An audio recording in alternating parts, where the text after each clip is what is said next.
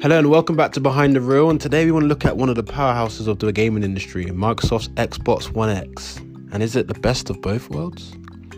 So, you know, for me, um, the Xbox has always been the best of the both worlds in a sense, from the gaming P C and the console gaming. You know, the original Xbox came through with more than a splash, it came through with a wave of power.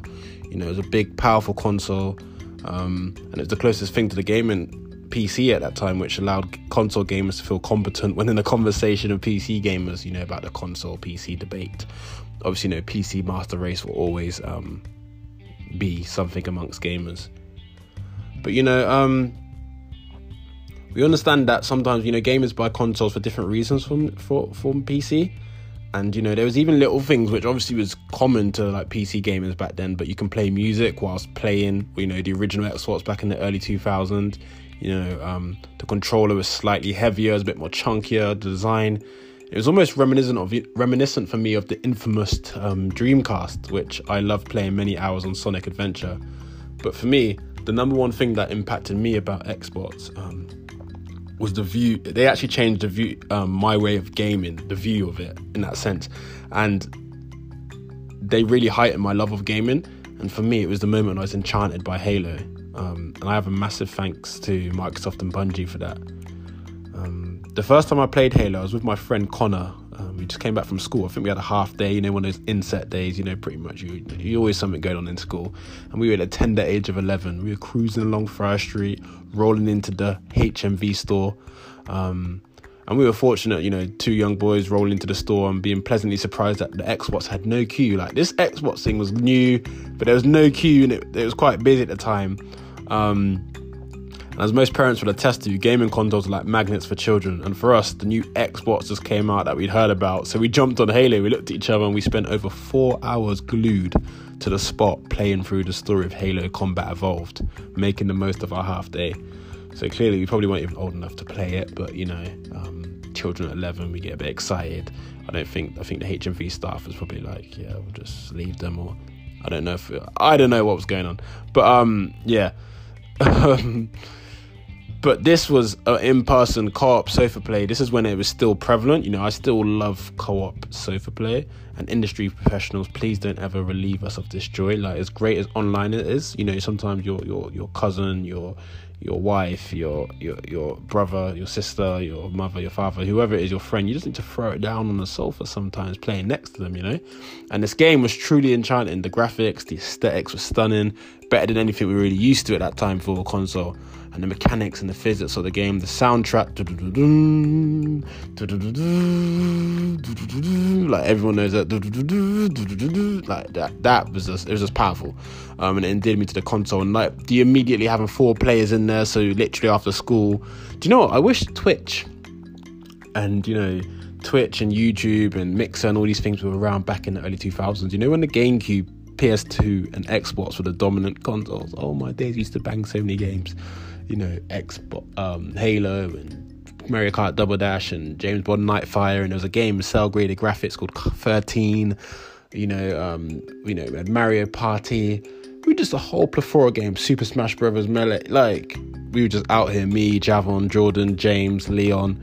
You know, countless nights, all-nighters and stuff. I mean, just just loved that. And like the inbox, the inbuilt hard drive at the time for for, you know, Xbox was equivalent to like Dropbox against the floppy disk, you know.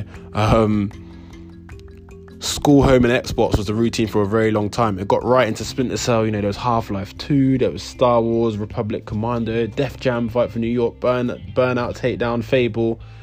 And for me, one of the franchises to my favourite was Rainbow Six, you know. Um, this was like, for, for those who don't recall, there was much life in the franchise before the critically reclaimed Rainbow Six Siege. This tactical shooter was a far cry from the wet and wild shooters that we were used to at the time. I was quickly engaged. And, you know, Splinter Cell was one of my favourites after Halo. You know, lurking in the shadows, real stealth phase and using real precision precision and tactics to draw draw people in. And the graphics at the time was just miraculous. And then you had the Xbox three sixty storming into the world in two thousand five, peacocking of graphics that console gamers had yet to be blessed with. Like, it was it was a special time. I remember like seeing Kong on it, um, the game, and I think the movie had not been long out, and I was like, "Rah, what is that?" It's standing in game on um, Broad Street when game was still out there, and just being blown away. And then you had the next wave of Halo, and obviously the, like the Halo games are evergreen classics for Xbox, like how Mario was for Nintendo and Crash Bandicoot for play- PlayStation. Like, I don't know if there's been a franchise that intensified my admiration for gaming like Halo did so so early as a young guy. And I'm not going to get into a debate as which one's the best one, but for me, the first two are always my favourite, um, as it reminds me also of a carefree time, you know, as a young child, a young teen, playing with like Bateman, like Michael Bateman, shout out Bateman, you know, Joseph, DeMayer and Patrick and Raph, like, you know, the odd occasion I can get around down to Whitley with you lot, classic. And there are games like Red Dead Redemption, and sometimes I don't even play all these games like as a hardcore for some of them, but it's just an admiration, you know. It's like certain days games today I don't really like, I won't I don't play Days Gone or even The Last of Us, but I can sit back and appreciate like cinematic quality games like Fallout and, you know, all some of these others, and it's like I don't actually play them, but I can appreciate them. And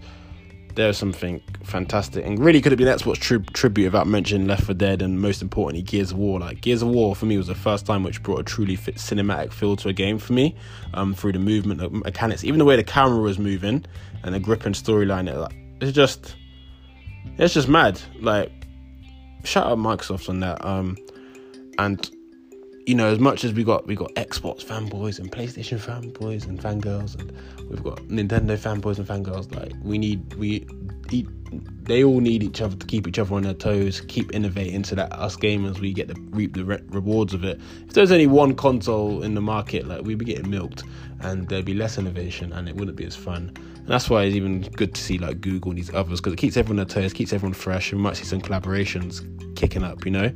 Um, But seriously, it was a massive positive. Backwards compatibility as well from the three sixty and so on, and just sleek U X and U I of the Xbox. So I just want to keep keep doing your thing, um, and don't lose that in the next generation of consoles.